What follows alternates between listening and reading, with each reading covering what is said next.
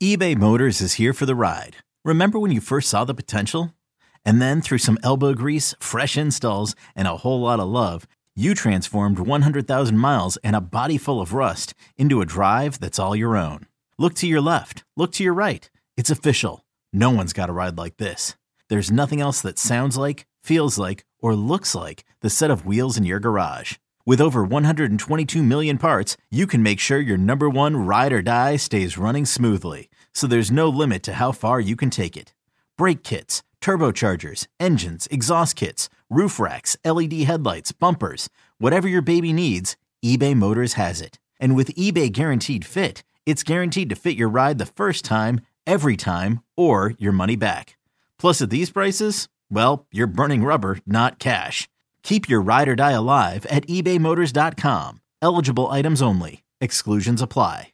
At Alma, we know the connection between you and your therapist matters. But if you're already feeling stressed and burnt out, the idea of trying to find a therapist you really connect with can be overwhelming. That's why Alma's focused on helping you find the right therapist for you. When you browse their online directory, you can filter by the qualities that are most important to you. Then, book free 15-minute consultations with any therapist you're interested in seeing. And because 95% of therapists at Alma accept insurance, you can find care that's affordable too. You want to talk to someone, but not just anyone. Alma is there to help you find the right fit. Visit HelloAlma.com/therapy30 to schedule a free consultation today. That's HelloAlma.com/therapy30. Take Command podcast from Odyssey Sports. That's Logan Paulson. I'm Craig Hoffman. Make sure you're subscribed wherever you are watching or listening right now. Full episodes on YouTube at 1067 The Fan. Subscribe to the audio on your favorite podcast platform, which might just be that free Odyssey app. Okay. From Disco, another mailbag question. What do you think Curtis Samuel's role will be in the offense this year? I feel like we talked a lot about that in the spring and then kind of quieted down on it throughout the summer after watching the summer take place and kind of preparing for the season. What do you think his role is ultimately going to be? I don't think you saw anything too specific. And let me just kind of flesh this thought out. Nothing too specific. I think you saw a general thought process that they want to use him in kind of that Kadarius Toney way, where he might get a touch here from the backfield, or they're going to motion him or jet sweep or whatever, but also him playing receiver. Because I do think after watching, I think they're very, very similar players. So I do think that is something I would expect. You didn't get to see a lot of it because I'm sure they're open practices. People are taking videos. You don't want to put too much out there. But I also think that, just in terms of that, those kind of preliminary tastes of what they were doing in practice, I think you saw just a thought process of how do we use this guy's skill set? He's tremendously athletic, and he's got a skill set that's very unique in terms of he's very strong. Even when you watch him do one-on-ones and stuff, he's very, very strong. Not just at the catch point, but at the top of routes, throwing guys off and getting off a holding and things like that. So you want to use that strength, you want to use that explosiveness, and you want to find ways to get him incorporated in the offense for a guy who's maybe not the most refined route runner of all time. How do we get him easy touches and let him use his explosiveness. So without giving too much away, I just think there's a general kind of thought that's the role I see for him, in terms of him getting touches in a myriad of ways. I think all three guys, but especially McLaren and Samuel will get, I'm calling designated touches, organized touches, whatever you want to, purposeful touches. I think Dotson's going to get his in the flow of the offense, and he's so good as a route runner that EB's going to be yep, we're good. And occasionally, he get a screen or reverse maybe.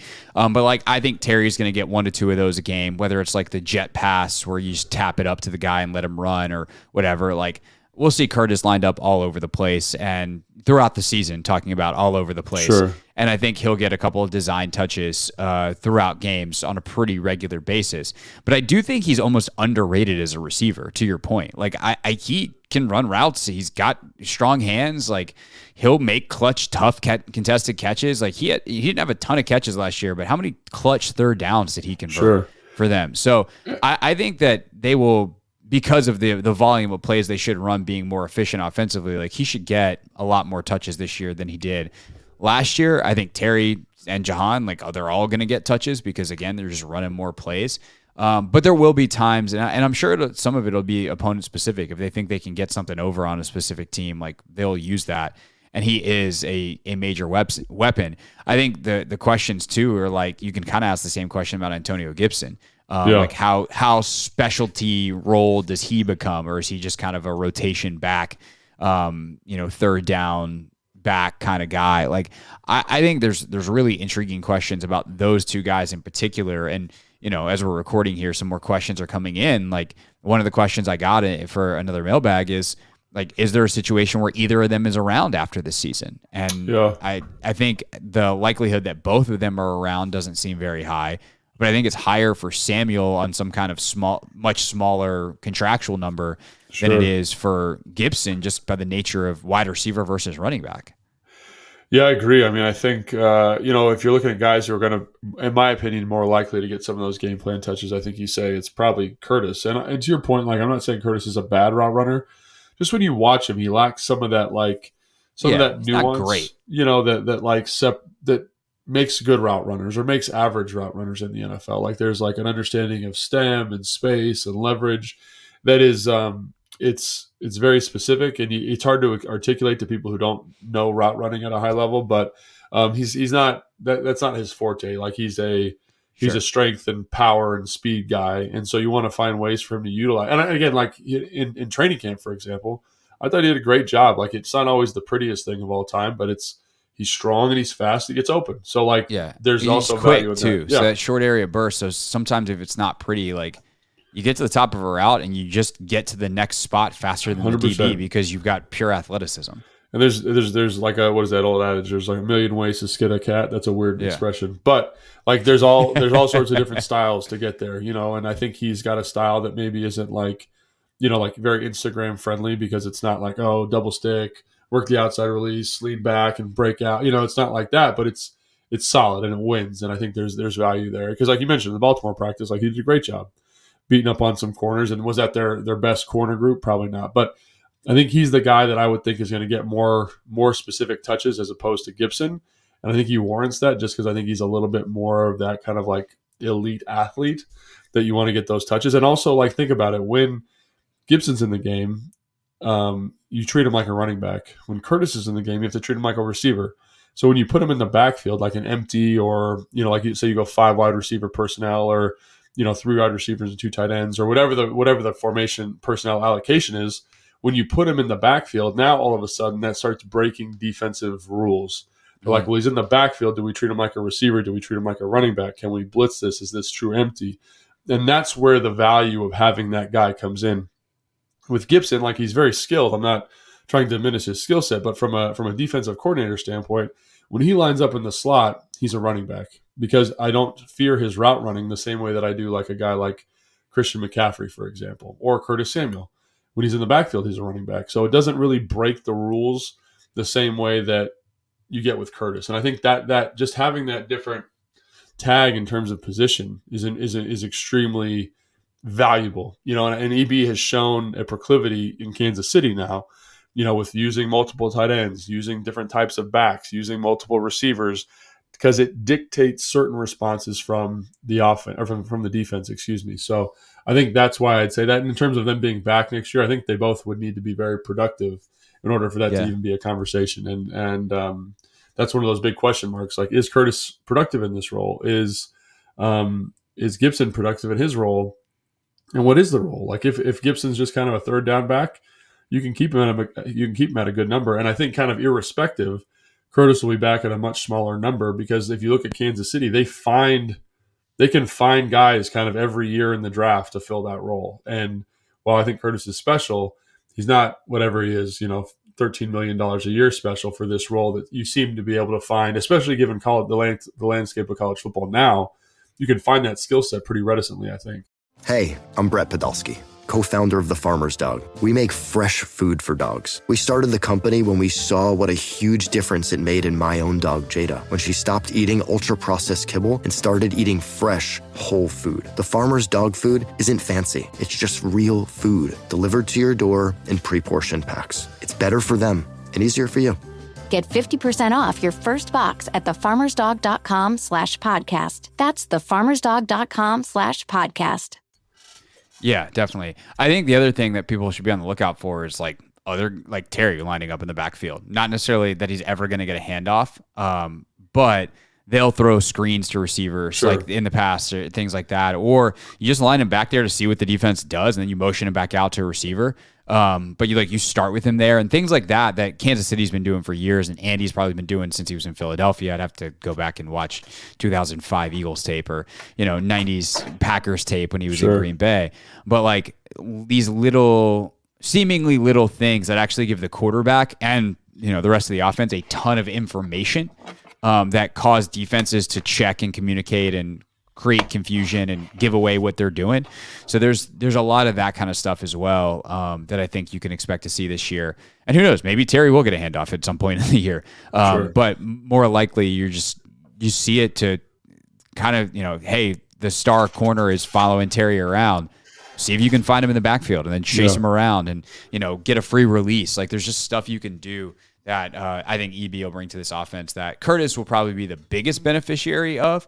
But Terry and possibly Jahan or Diami or whoever else might be a benefit of as well. And let's be clear, kind of going back to that first question also, I think with an offense like this where you see creative, productive, innovative mindset, all positions benefit. The tight ends will benefit, the receivers will benefit, the running backs will benefit.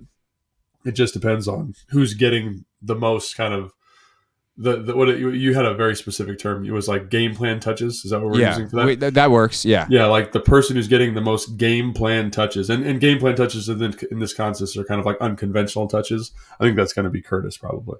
Yeah, probably. All right. Last one before we get to the over unders. We've seen the practice structure change dramatically, not just in the tempo, but kind of what's actually being practiced. How does that change emphasis on situational football where they've done a lot more 2-minute, a lot more third down, a lot more of that kind of stuff than what's been done in the past here? How does that translate into the season? Well, I think, there's so many benefits to this new practice structure. So let's talk high level, then we'll kind of work our way to that more specific question. Okay. So one of the things I've noticed is they've done a lot more 7-on-7. And I was always the guy who's like, why so much 7-on-7? Team, that's where the value is. You need team. You need the offensive line out there. You need the work in protections. And then I kind of thought about it. You can get the offensive line over with Juan Castillo and the defensive line doing inside run, doing pass rush, doing blitz pickup without the quarterback there. And they get way more reps and specific coaching to that activity that they're doing while also getting the 7-on-7 stuff. So they'd finish the day with 115 reps, 120 reps in a practice, which to me is mind-blowing. Because when Kyle was here, when Mike was here, we'd have with a big day would be 70, like a ton of reps, So they are crazy in terms of their ability to maximize opportunities, maximize timings, maximize the situations like we're going to talk about in a second. I think you're basically doubling your practice, which is crazy to think about. So the O-line's getting... Instead of getting 15 minutes of individual, they're getting an hour and 15 minutes of individual, and then they do the team period, right? The skill guys get an hour and 15 minutes of individual 7-on-7 team Skelly, and then they go to team period. And I was like, man, they're doubling their practice time offensively, ostensibly, which is crazy to think about. And so it was the first day they came in and they started doing team run, and you'd never seen them do a team period the whole offseason, and it looks super crisp. You're like, it's because they've just been working it on the side, getting hundreds of undocumented reps, which is great. So that's the first thing I think is really fantastic about the new practice structure. And then you mentioned, I think this is huge, is that practice structure now allows you to maximize your third down opportunities. It allows you to maximize your red zone opportunities. Think about how many days we're at practice, Craig, and we watched 7-on-7 in the red zone, and they're getting 40 reps in practice. Yeah. That's great for the starters. That's great for the backups. That's great for the third string guys. And I think that's one of the reasons why nothing looked too big. You're running a very specific game plan play with Bryson Tremaine for that touchdown in the Cincinnati game. He's motioning, come back across, and you can tell Cincinnati has no idea what's happening because it's kind of complicated. But Washington looks super crisp because they've been able to rep it with everybody. And I think to myself, that is insanely valuable is because you've just get more reps. You can say, oh, hey, like this is the fifth time we're running this play in training camp. We're going to get to see a new coverage in 7-on-7. We're going to get to see a new thing. And so it just allows you to be so much sharper and so much more detailed versus all these different looks and just get more force, more football into these athletes' brains and in situations, in team, in whatever it is. So I think it's been, I think the benefit's going to be enormous, like in red zone, third down, 2-minute, all those things, just because they've gotten so much more volume of learning in addition to the walkthroughs and team, like the practices just become way more productive. Yeah, no, I also think that when you talk about this, like what you talk about with the red zone play with Tremaine, right? This is something that when you go back to actually the last question as well, the motions and stuff that Curtis will be involved with. I think this is fundamental to who they are. It's fundamental to the way the EB thinks about offense, or a guy like Scott Turner, sorry to beat up on him or pick on him if people feel like I'm doing that. But like that was extra. That was bonus. That was cool stuff. That was like, oh, those are trick plays where it's like, no, a jet motion handoff is like part of our offense. And it's also setting up this other thing. And it's going to be involved more often because we can fake it and then do this other counter off of that. Like it's a fundamental piece. The reasons why you do it are things that you believe in at your core, not things that you're using to trick the opponent, if that makes sense, that differentiation. Yeah. And so whether it's the use of motion, different formations, doing a ring around the rosy before a play, like everything, even the stuff that is tricky has a purpose. And I think that when you make that core and fundamental to who you are, and there's a good explanation of why, players understand it better and they're going to execute it better and they've repped it a ton and it feels far more comfortable ultimately is what I'm getting to them. So that every player, if they have to go in and be in on this particular play, they've repped it. They know it. They know why you're doing it. They understand it. They can go execute it. And I think that that's going to be huge. And if that's how they feel, not just about your base fundamental offense, but about your third down package and your fourth down stuff and your red zone stuff, like you're going to have a lot better execution. And I think that is what you see on top of the talent in a place like Kansas City, where yes, Mahomes sometimes runs around in a circle and then throws one sidearm and then gets in the defender's face and yells, "I am him." There's also just like a lot of basic stuff that gets executed at a high level successfully all the time. And when they get down in the red zone, you feel like they're going to score. And, is Travis Kelce really talented? Sure. But there's also some schematic stuff in the way that it was all prepared that makes it so that Travis Kelce, who should be the total focal point of a defense down there, is wide open way more than he should be. Yeah, there's the schematic stuff, but also some of the best plays that Travis Kelce has, you can just tell they've repped it so much versus so many different coverages. Like he's got a corner, and I mention this corner thing all the time, and it's cover 4, and he should be a dead route, and he just sits down in the zone and catches a ball, and again that only happens if you've repped it a bunch with the quarterback, and so the increased volume of reps in practice I think is extremely, extremely beneficial to your general offense. I think that's one of the reasons why the O-line has looked so much sharper than people expected, because they've like literally just been, the process has been accelerated. The red zones look better. All the timings look better. It's because like they've, and it's not just volume, it's the detail with which EB's coaching it, and this, then he's got his staff coaching it. So that's a huge factor, but it's so powerful as a coach to be able to say, hey, we've gotten more. It's like you're trying to teach somebody how to do a power clean. And it's like, imagine if I said, hey, we're just doing live power cleans. You're never going to get it. But if I say, hey, we're going to break these down, we're going to kind of put you over here, we're going to do this stuff and this stuff and this stuff, it helps kind of the final product. And I think that's what you see with the offense at the moment. And one of the reasons I think why we're both so optimistic is because like it's crisp in situational football, and usually that's the last thing to come. And they've prioritized that in practice. They've prioritized it with practice structure, and I just think it's exciting. I'm excited about it. So, yeah. How confident on a scale of 1 to 10 are you teaching a power clean? I'm pretty I can teach a power clean. But I think the thing about power cleans is that everyone wants to be good at power cleans the same day you start. Nope. No, it's like a couple of, probably like a 2-week, 3-week type of deal. And if you can do it in 2 to 3 weeks, you are an excellent Olympic lifting coach. So I had a buddy who gave me a secret, which I'll tell you about off the air, and it revolutionized how I teach it, and was very, very helpful. So you're gonna have me making, you're gonna make me want to go do power cleans after the show. All right.